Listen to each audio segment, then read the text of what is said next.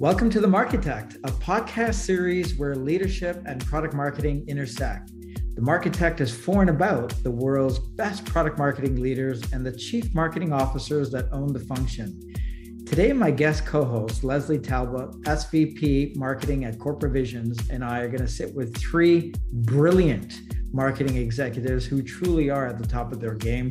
They're going to share some of the best practices as it relates to helping their companies position to win. Essentially, these leaders, they help their companies define what they market, they intend to win, and then they figure out how they deserve to, to win it. And they're going to tell us how they, they accomplish this. And it's on that cue to introduce these three lovely individuals. Keri Brooke, current C M O at Enverus, formerly from Salesforce. Heidi Bullock, Chief Marketing Officer at Tealium. Sydney Sloan, two-time Chief Marketing Officer, Product Marketing Executive, and currently a Market and Product Strategy Advisor. Welcome, everyone. Thanks, Ron. Thank you. So let's get to it and let's start with the basics. This one is for everyone. You know, for me, when I think about product marketing, Uh, and when people ask me, what is product marketing? Uh, I, I whittle it down to three simple words. Product marketers help companies position to win. And WIN is an acronym. And, and the W stands for who are you going to win with? So which target customers, I C Ps, buyer personas, and who are we going to win against? So we're, we're talking about competitors, existing competitors, emerging competitors, adjacent competitors. The I in WIN is the impact that we provide through the value we offer. It's not enough to just think about the value that we provide these customers. It's we have to quantify and, and provide a, a narrative about the impact that we're going to provide to these customers through the solutions we provide.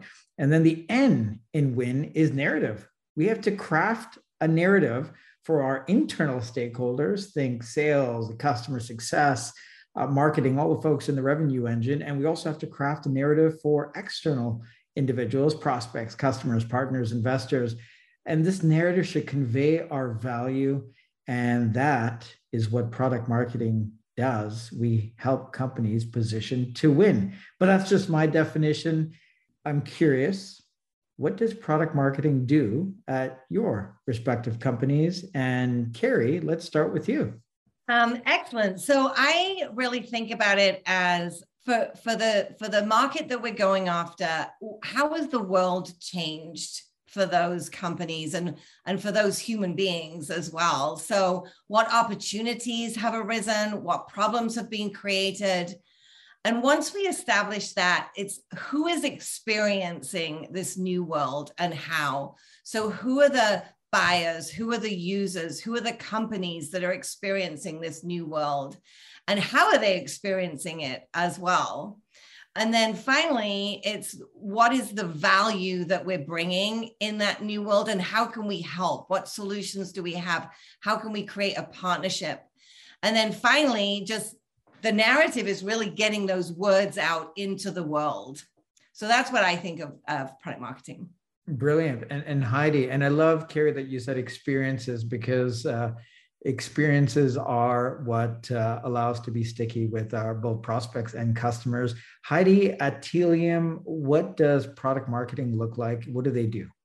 Sure. So I, I think that both of you have, have covered it really nicely, but I, I think, you know, I always think of product marketing as the storytellers. Um, I think there's a, a lot of organizations. I, I've been in SaaS for a long time and in tech, and I, I get into a lot of companies and they talk a lot about the what. They don't necessarily focus on the why. And I think at, at, at the kind of the highest level, I think of product marketing as the storytellers and the folks that do a, a kind of the best job at making something come alive and, and actually driving people to take an action. So it has to, uh, to me, it has to kind of win over not only the intellect, but also the sentiment. So it's winning the heart and mind of your buyers. Um, I break it down into a similar acronym as you, Rowan. I, I like yours actually better, but I always think about the who and being clear on who we're selling to and making sure that, you know, especially in a lot of companies, there's a, a clearly defined I C P, because I always tell my company, you know, we're not selling to my mom. Uh, I wish we were, it'd be easier. Uh, then I think about, you know, really the why and making sure that we have a clear value prop. Uh, then I think about sort of the what, and, and the piece that I see a lot of companies not have is sort of the product marketing team that does a lot of analysis to understand, you know, where are the opportunities, where where are our challenges, and where do we kind of need to fine tune things. I, I think that's something I, I've seen um, that I'm trying to do more of at Tealium. And then lastly, and I think, you know, this was touched on, is kind of that internal marketing and, and the how.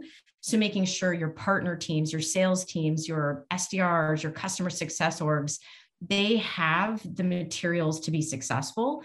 So it's it's a lot, but again, I think just telling that through a story, because people remember stories. They don't remember pages of data sheets. Well said. And the why before the what, amen to that. Sydney, whether at Salesloft or even prior, what, what do you ensure your product marketers do?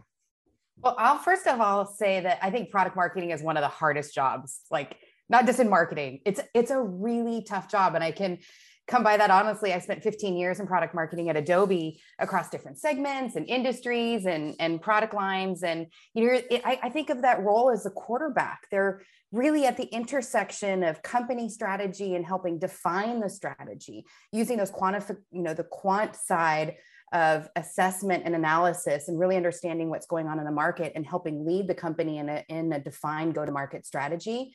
And then they're like straddling between product and sales. And so when you're working with your product leaders, you're, you know, making sure that you're bringing the, the market view to what's going on. You're helping try and create that long form narrative of what you want the product or platform to represent, and kind of pulling them out of features and capabilities into like, well, what story are we trying to tell about all this great stuff that we're building, and then showcase that through the, the demos. And also you're working with analysts on helping set the, comp- the, the vision for the category. And then at the same time, you're partnering with sales and really helping the sales teams understand what the capabilities and value the product delivers, partnering with the enablement teams. A lot of times they're actually doing the training um, and building out those sales and customer tools. And so I think they get pulled across those intersections. And last but not least, you know, helping the marketing teams define the campaigns, what understanding who the personas are, sometimes writing copy.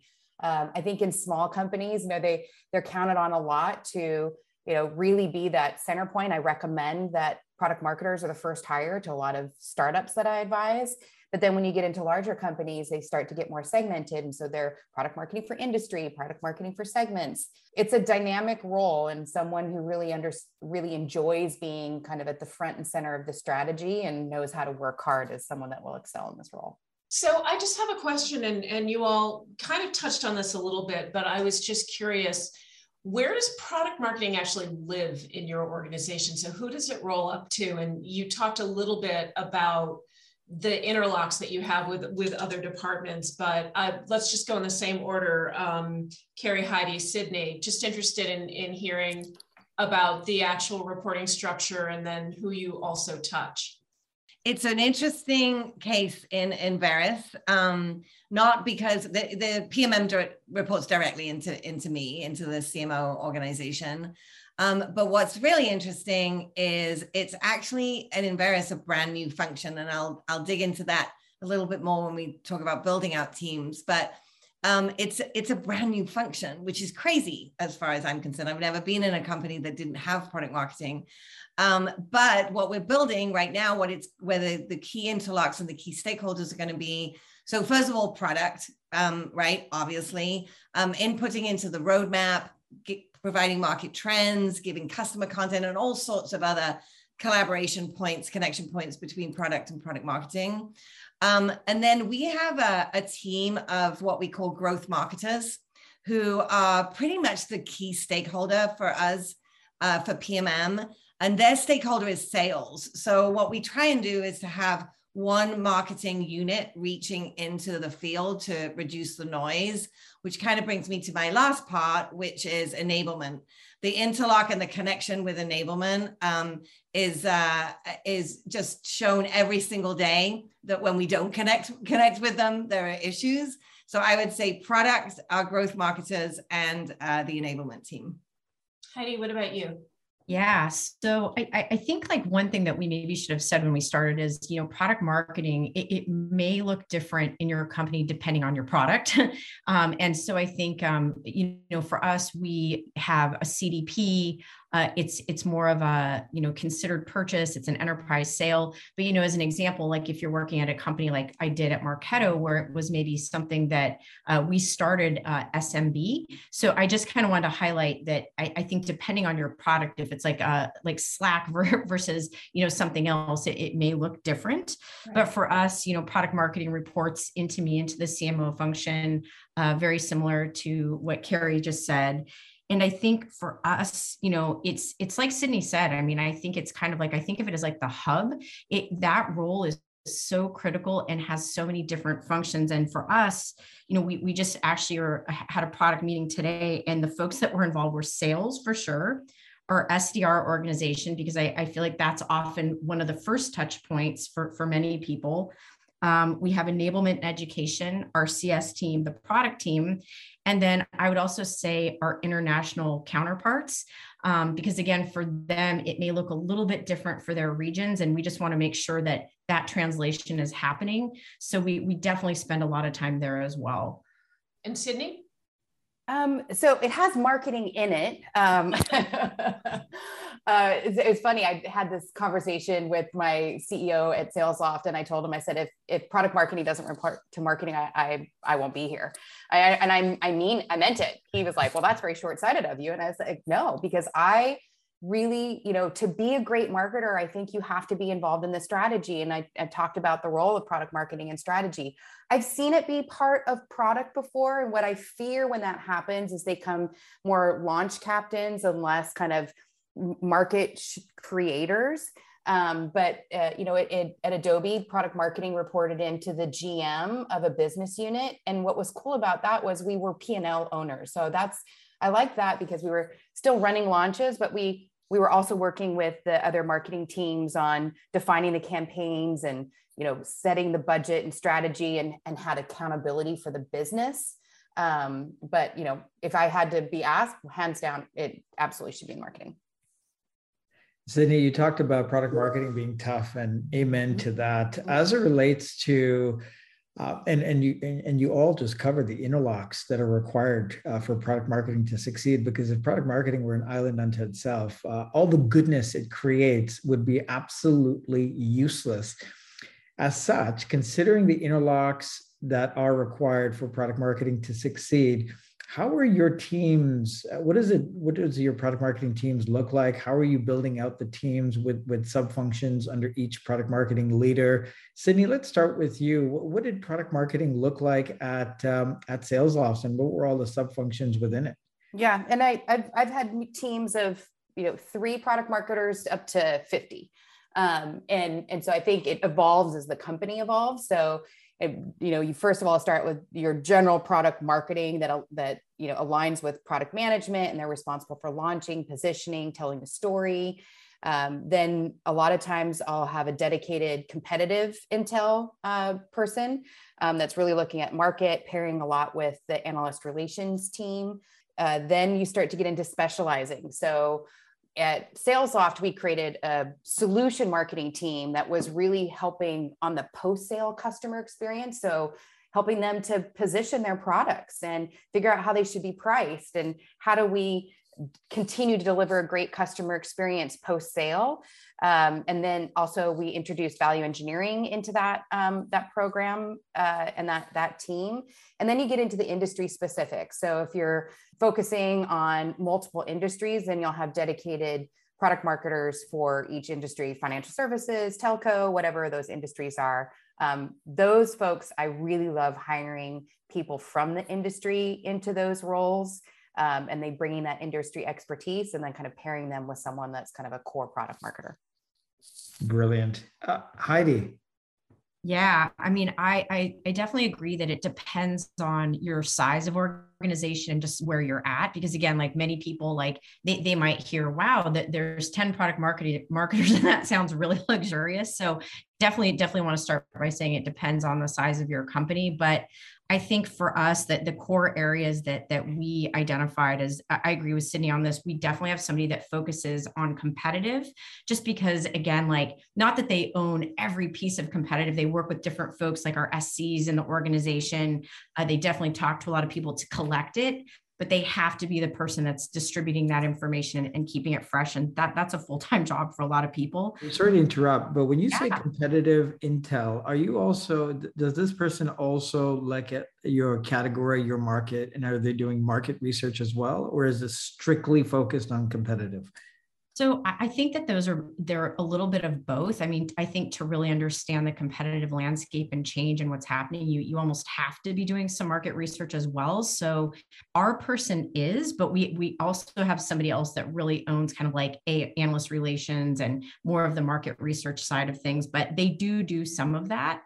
Just because, again, like we we have so much in our in our industry around, you know, like third party cookie loss and a lot of a lot of things that are so new that you need to actually understand the market as well. That's a real critical one for us, just to make sure that we're we're keeping everybody current, again, especially across, you know, the different geos, and we see different things in, in different regions. For us, verticals and industry is a big thing as well, and so we definitely have somebody that specializes in industries. Something that that I'll put out for people that, that, you know, I think I've been in organizations similar to Sydney. I've never had fifty product marketers. That's amazing.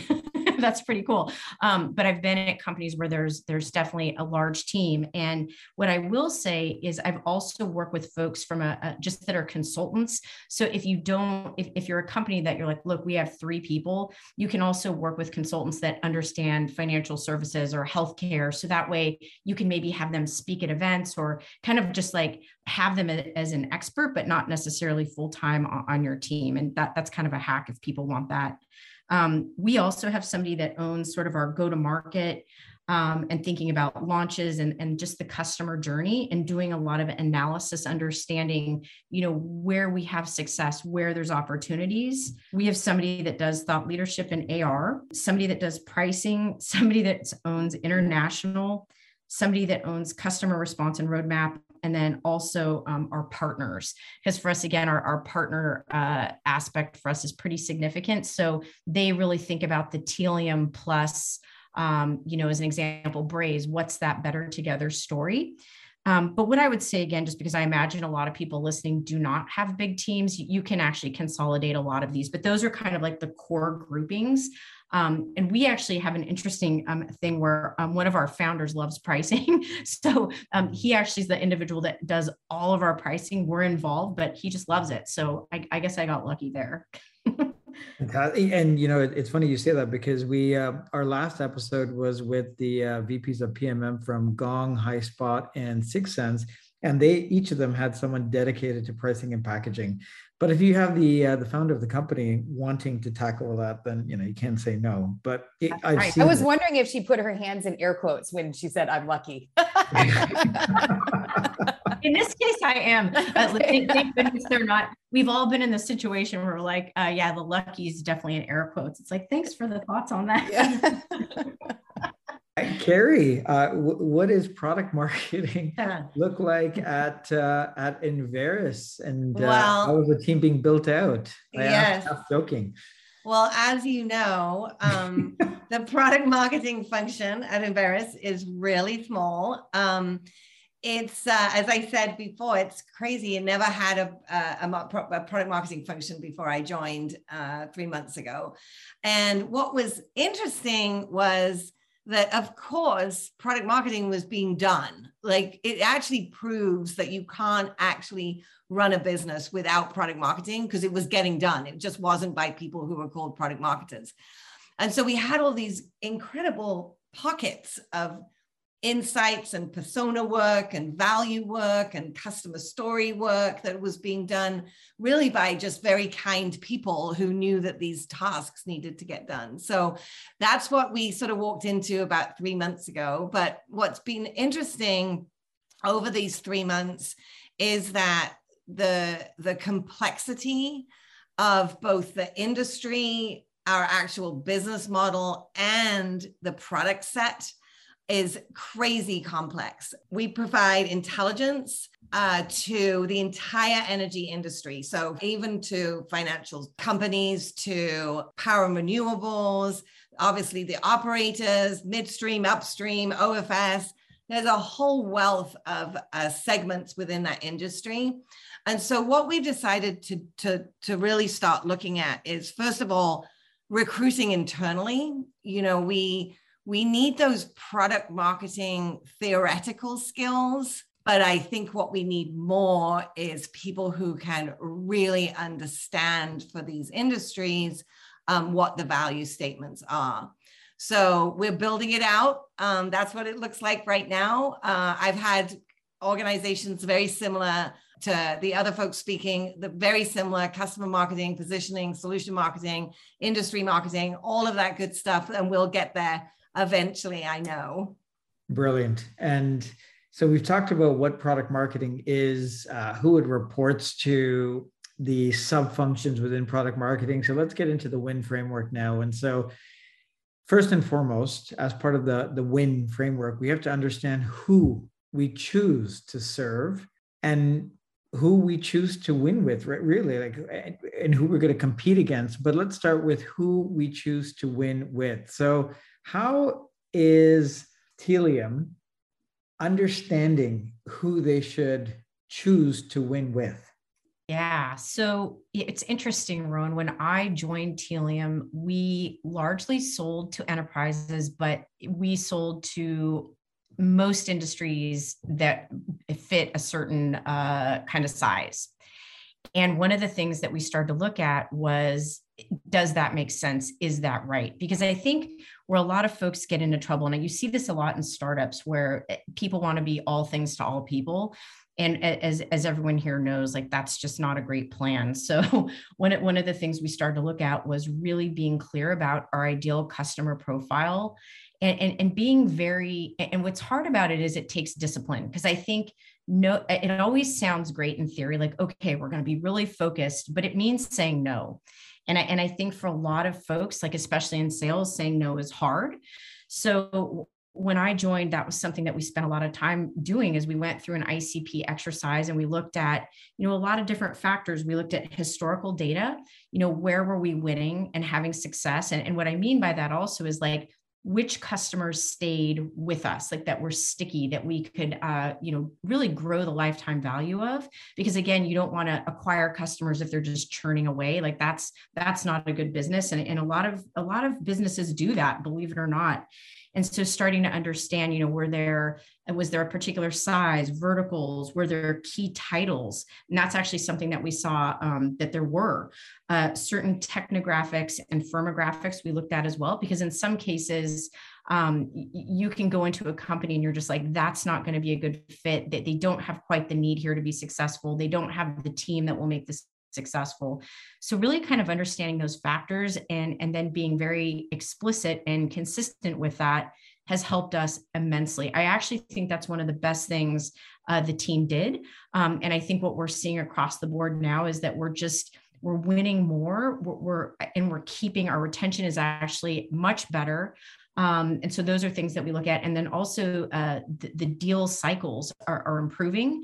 And, and, and we look at that pretty closely. And we and, and it's something that I, I will tell people here, I wish it could be your one and done, but it, it's not. I mean, I think for most industries, it stays uh, somewhat dynamic and you have to keep your eye on it. So we reevaluate it, um, it, it kind of set time periods, but for us, that's how we did it. And so we definitely see deals that, you know, they come inbound. It's, they look exciting, but they do not fit certain criteria. And it, it, and in some cases, it's not saying you're going to completely walk away, but you know, winning that deal could be harder and, and it may not be great for the company. So I think just being clear on your I C P is one of the best things that, that people can do, it, it, it, especially if it's, again, and it's going to be different if, if you're a, a consumer company and you're selling soap, you know, it's like, yeah, a lot of people can buy and use soap. That's great. But, uh, you know, I think most of your listeners, that's probably not the case. They're, they're marketing and selling products where, you know, it's not going to be as broadly applicable. I love the focus. I, I love the strategic choice you guys are making about defining who your I C P is and, and then sticking to your guns, uh, because you're right, uh, the, the retention, the value they get, and then consequently the retention will be um, will, will be better.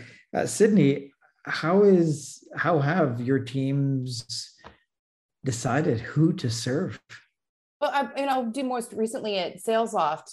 Um, it, it, when I first started there, we were primarily a, a platform for S D Rs, and, you know, over the three and a half years expanded for account execs and customer success managers, and then sales leaders. And then we were marketing, and it almost, it, it got overloaded. It was really hard to build messaging and, and, and content that re- was resonated with all those different audiences. And, and so we had to pull back to primary and secondary. And I think the other thing to really think about in the broader picture is when you're talking about I C P and your ideal customers, you have your buyer profiles, and then you have your user profiles. And so many times I think that companies forget to think about the post-sale customer and what they need. And a lot of times the people who buy are not the people that end up being your champion in the long haul. So when you're defining your roles, and, you know, I recommend that people do this and, you know, put the roles into Salesforce so you know who you're communicating to. And so we would build all of those pieces out. And as we were training the sales teams, you know, like, these are our primary, this is who we focus on, this is who marketing is going to talk to, but you may, in, you know, encounter all these other roles, and this is what they care about, but we, we, they were secondary, and we We had to continue to keep going back and refreshing our our uh, persona um, profiles on a yearly basis, just because the product was innovating so quickly.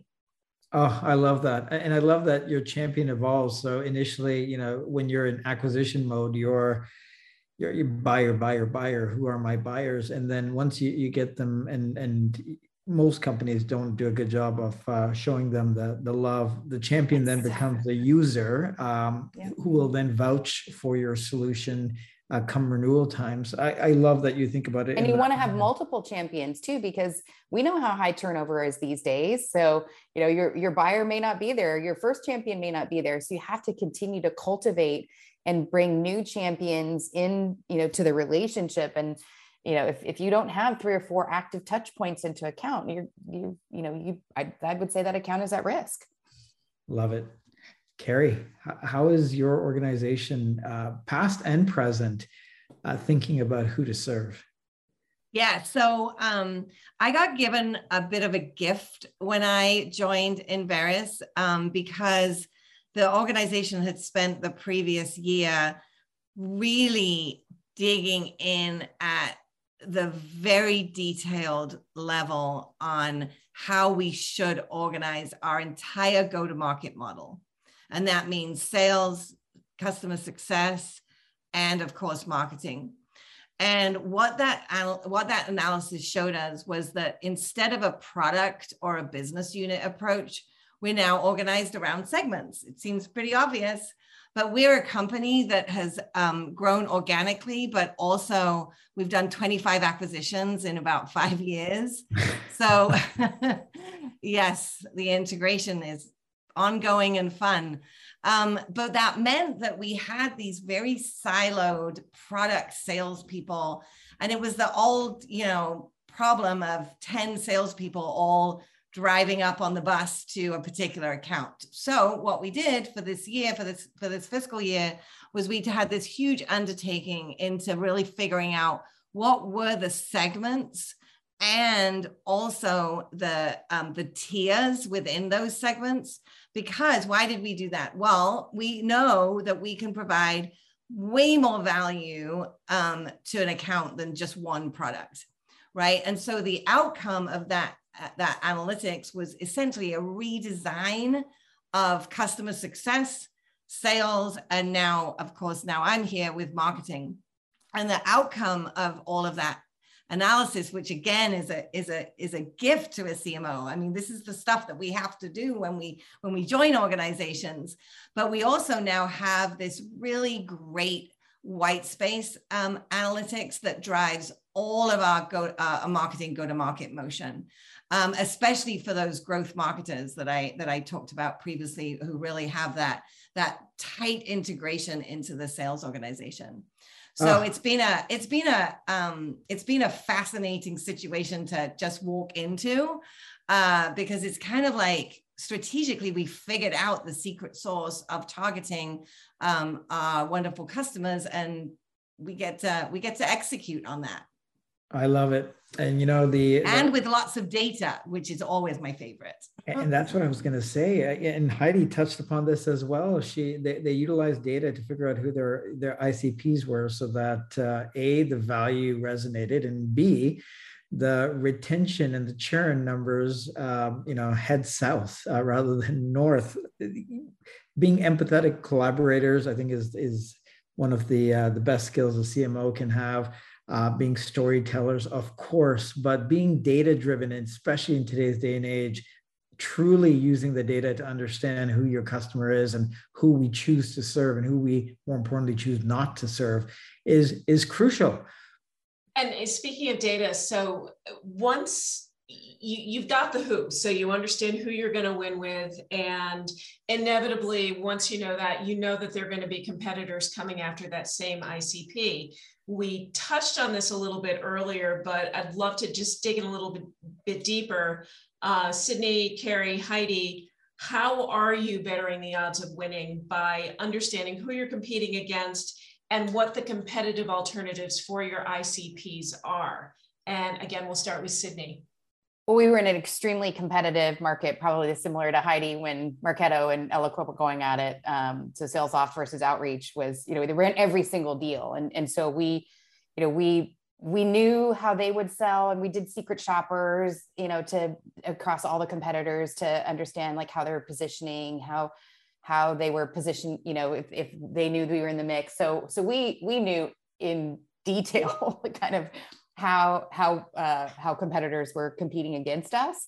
Um, and, you know, I think we just, we chose to not go into the FUD game. We chose to stay the high road and really just deliver a great customer experience and listen to the customer and what they needed versus really focusing on the competitor. And that worked well for us. That, you know, people preferred to know that they were the center of attention and not your, your competitor. Um, while, you know, some of our competitors were, were doing that. Um, you know, so I think it's just, you know, that deep intel, but not just of the product level capabilities, because then you get into a checklist feature war. I think you really have to differentiate on the selling experience, which starts with knowing your customer. And Keri? Uh, yeah, so um, again, uh, functionally, it's very new, um, but just almost philosophically, in the past, we've tended to really see the competition as one or two players. But when you take a step back and look at the energy industry as a whole across all of our solutions, the competition um, is extremely varied, even, you know, for one for one industry.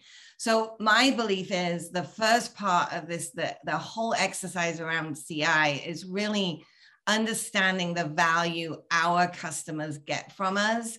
Um, and understanding like at a, whether it's a solution level or a platform level or a company level, however you, you um, provide value to your customers, going, you know, that whole checklist of feature versus feature, it just never works, mm-hmm. right? Especially if you want to grow your organization and really scale it, you can't just be Uh, building and selling features just to beat the competition. So always think about it from a customer's perspective and the value that they're getting from us that they couldn't get from other areas. Mm-hmm. Um, the other thing that we're, we're doing is actually as part of that really in-depth understanding of our customers, we're also setting up a brand new customer marketing function, which will really help us get into the, the hearts and minds of, um, of our customers. And then the final thing is, this was uh, an exercise that we actually did in one of my previous companies, which I thought was a just an interesting take on the competition. And we we actually looked at um, not necessarily our products, but we actually did a competitive comparison of our marketing function as a whole right? So how did they message? Where, where did they live? Who were they hanging out with? What was their social um, strategy? All of the things that marketing does. It was just an, it was a very internal look at our, comp- our competitors, but it, it really gave us some insights into how we could market differently, let alone message differently just. So. Oh, that's super interesting. Um, I, I love that. Um, and then Heidi, did you have anything else to add? Yeah, I mean, I'll, I'll, I'll make it fast, but I think the first thing I'll say is having competitors is, is good. and, and I think, I think it's like, sometimes I think about it, there, there are people in industries where there's not a lot of competition, and that's, that's not good. That means you're not in an, uh, you know, a growing and interesting space. So I try to kind of see the positive of it. And I think, you know, definitely having messaging that's clear. I think, again, like in tech, it, often a lot of companies kind of sound similar. And I think, Just, just being very clear about, you know, who you are and, and who you are not is, is big. I think something we try to do at Tealium is, is being seen as the trusted advisor and providing value. I mean, at the end of the day, I think when you put yourself in your buyer's shoes, like all of us have been buyers of technology, often you have tons of tools in your own business that they're considered competitors of each other, but you don't care as the buyer, right? It doesn't matter. And so I think Sydney's point about just kind of tuning some of that out and just focusing on bringing value to your buyer and, and doing what helps them. Um, and then the last thing I'll add is something that we've been kind of toying around with is providing what I would say are kind of these memorable moments for your customers. It's, it's like, how do you stand out to them, and how do you do something that's just really special or amazing? It's like all of us can picture going to a restaurant and you love that restaurant because of the bread. It's like the best bread. You don't remember the pasta. You, you may not yeah, care yeah. about the dessert, but that bread was awesome. And it doesn't have to be the most expensive thing, but something that just stands out to them where it's like, wow, you know, Tealium, they, they really did an amazing job helping us establish a baseline and showing value to our exec team, whatever that is. I think that's an area for me that I, I try to think a lot about. And Heidi, let's stay with you for a moment here. So, you know, once your teams have identified your ideal customers and your, your sworn enemies, uh, the hard part begins, which is ensuring that your Tealium customers realize an impact Uh, after hiring your solution for their job to be done. So how are your teams, whether that's product marketing and or others uh, coupled with product marketing, how are they defining, determining the value that your Tealium solution offers to that, that customer you chose to serve? I, I really love this question because I think a lot of uh, folks in, in, you know, that are probably listening, I think a lot of us assume value's obvious in many cases. Like, of course, people understand it. Of course, they see it. And, you know, I saw this during my time at Marketo as well. Often buyers, they don't know how to measure the value themselves. They, they might be excited. They might say, wow, you know, this is helping me do something faster, or, but they don't necessarily know how to be as effective as possible showing that value internally. So I, I think something that we do, um, we have a, a great value engineering team, but we go in with our customers when they first, you know, buy Tealium. We help them take a baseline so they understand kind of where they're at today. What are some of the challenges that they're, you know, trying to make improvements on?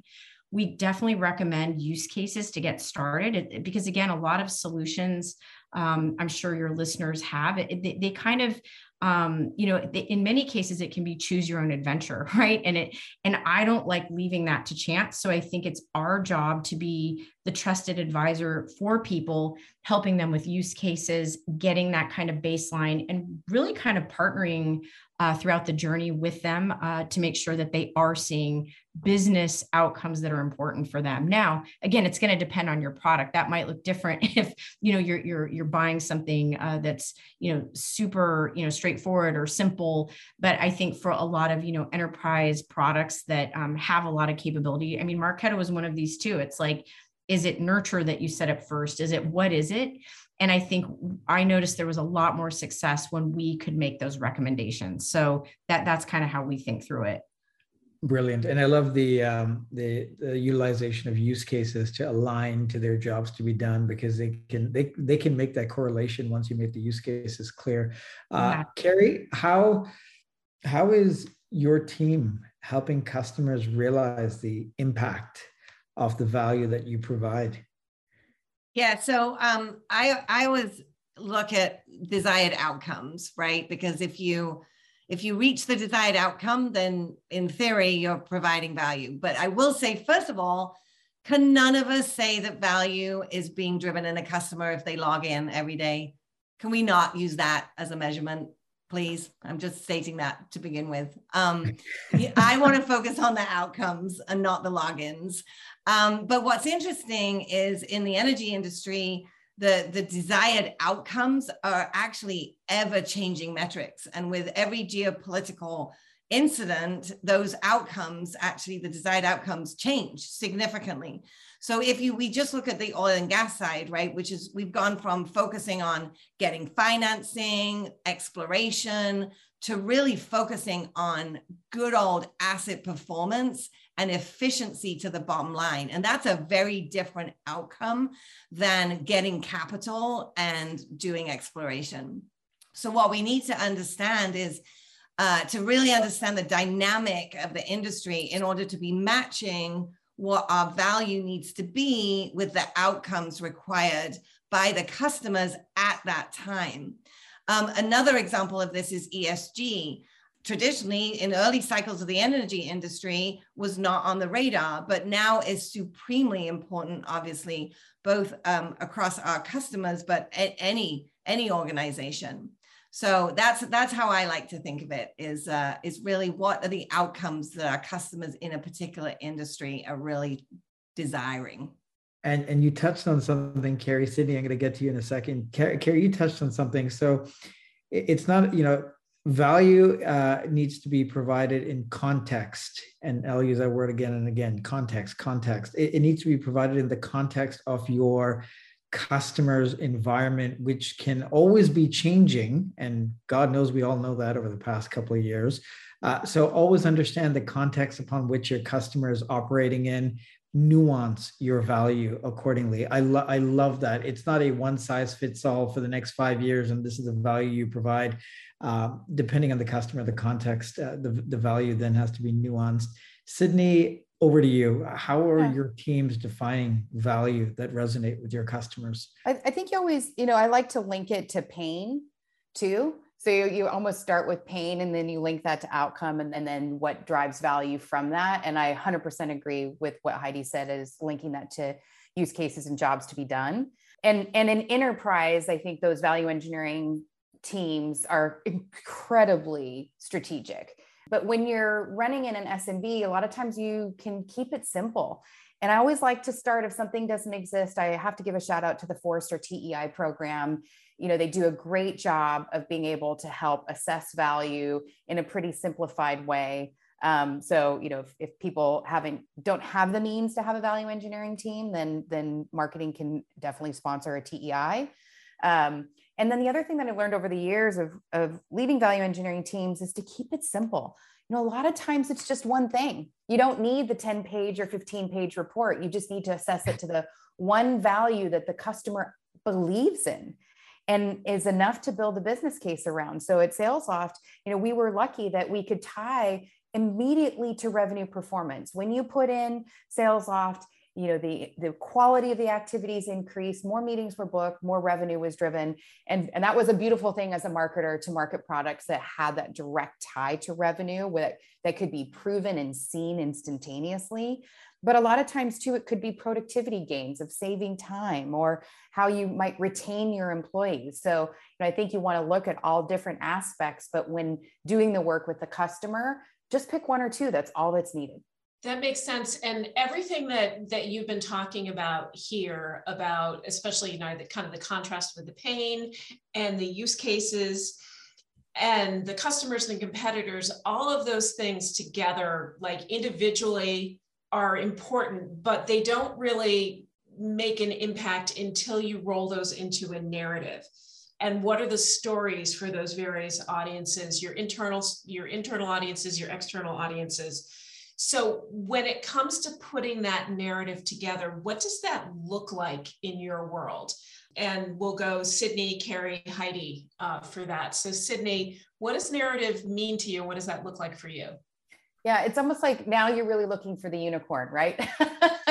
I want the product marketer that can, you know, stand on the main stage and motivate everybody and then really get their hands deep into the product and be able to run a strategy. I mean, like, you know, there's lots of different facets of, of the product marketing role, but, you know, narrative is telling the story and, and making sure that you're doing a, a good job to enable the company to align to that story that defines your value, showcases your unique approach, and is rooted in, in, you know, customer value points or customer proof points. And I don't think it's, I think we've gone away from, hey, everybody has to tell the same story and you have to be certified on the pitch and it, you have to follow this, you know, word for word narrative, but you want to make sure that they're, you're, you're keeping crisp on the point. So the story resonates in market and you are training on the consistency. Um, but yeah, it would be, it'd be the, the, you know, what, what is our unique positioning? How does that rooted in customer proof points and, and, and align to the vision of and mission of the company? Yeah, there's a there's a lot of situational awareness in there that that you have to always keep top of mind as well. You want to come back to your consistent points, but at the same time, you're not a robot, right? Yeah, you got it. Because all of a sudden they go off script and they don't know what to say. I mean, they really yeah. it needs to be in their their own words. Um, yeah. And and uh, I, I love testing messaging with with your customer advisory boards too. You know, because you never get it right the first time. Right. um, Keri, what what is narrative like for you? Yeah, so it's interesting. It's it's kind of like my, I take my product marketing hat off at this point and also almost put my growth marketing hat on um, because for me, getting the story out has to serve two purposes. The, the, the actual words need to provide value at that point for the customer. It's not about our software at this point providing value. It's about me as a marketer. Is this story providing value? Um, so that's the first thing. And the second thing is, is it actually going to make us a dollar of revenue? So are we putting this, are we putting this narrative out that provides value to our customers and this is not an or and provides a dollar of revenue? And for me, that is not decks or ebooks or, you know, standard P D Fs. For me, it's all about the customer learning, and we need to help our customers even before they buy our solutions. And we become an educator through our words and not a storyteller.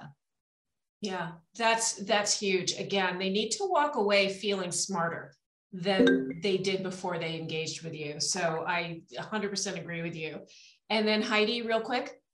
Yeah, I mean, I think you actually used a, a word that I was going to use. And I like kind of showing people like it's, I, I kind of always picture like you go in and you're, you're seeing a group of ten people and you're walking through things. And I've definitely had people sell to me where it's like, hey, everything you're doing right now is, it's pretty bad. um, I don't know what you, what, what, how you've been operating, but with this, it's going to be great. And, you know, no one likes to feel bad or unintelligent, right? Like that, that to me is, so I, I kind of like the tone of like, look, you guys are, you're doing great, but if you make these tweaks, here's where you can get to, and that's going to feel good, you know, and then put in kind of the value statements, which resonate to them. And that could be, again, time savings, more revenue, better retention. I mean, it, but I like kind of being, again, that trusted advisor that makes it feel possible and attainable, because I always say, you know, marketers and business people, they're smart. They're just really busy. They're, people have a lot going on. So you've got to just make it feel attainable and exciting. And there, I, I will highlight, there's got to be some kind of emotional element in it. I mean, even though a lot of, you know, people listening might be in B two B, there's still, we're still humans at the end of the day. And we all want to feel like we're just rocking it in our jobs. And to me, a good narrative does that. It, it makes you feel inspired and, and, and ready to take action. Yeah, you, you need to lace in the pain without calling their baby ugly, right? Right. And you, you, yeah. you absolutely do. That's awesome.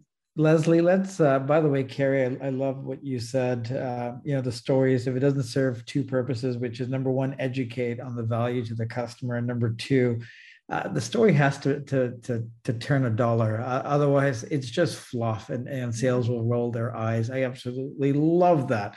Uh, Leslie, let's end yes. the podcast with you. Okay. Uh, the office of the C M O end of the day, we're here to help acquisition, retention, expansion objectives for the organization. I welcome your take on how should, whether it's the C M O, whether it's the head of product marketing, how should these folks approach articulating value to their customers through their narratives? So the first thing is those three scenarios that you, you mentioned, acquisition, retention, expansion, is understanding that those are all different conversations, um, because you have to make a determination as a marketer whether or not you want to disrupt their status quo and get them to do something different, or whether, if it's an existing customer, you are the status quo and the last thing in the world you want to do is come in and disrupt yourself. So understanding that there are different buyer psychologies for each one of those scenarios, and then crafting your narrative according to where your customer is. And it's, it's not so much about identifying a persona about who the customer is, it's about where they are in this decision journey that they have. And I could, I could riff for hours on that topic, but I think, you know, at its core, just understanding whether or not you're talking to a prospect or existing customer, and what do you want to do as a marketer, as a seller, to either disrupt or reinforce their status quo is a huge first step. Oh, I love it. You, you called it, you didn't call it the buying journey. You called it the decision journey. It's and the deciding and journey. So, yes. Because it, people have a choice and they have a lot of decisions to make, and uh, deciding to pick us as a vendor or not is uh, why they hire us as marketers. Um, it's not a buying journey unless they actually buy something. So I, I love it. I love it. Well, well, listen, thank you all for providing the product marketing community your time, your brilliant insights. And uh, I am nothing but certain that each one of you are absolute winners and help your organization position to win. Keep doing what you're doing. Your organizations are lucky to have you. And I'm very fortunate and lucky to have had you on the podcast. Have a lovely, lovely evening and long weekend.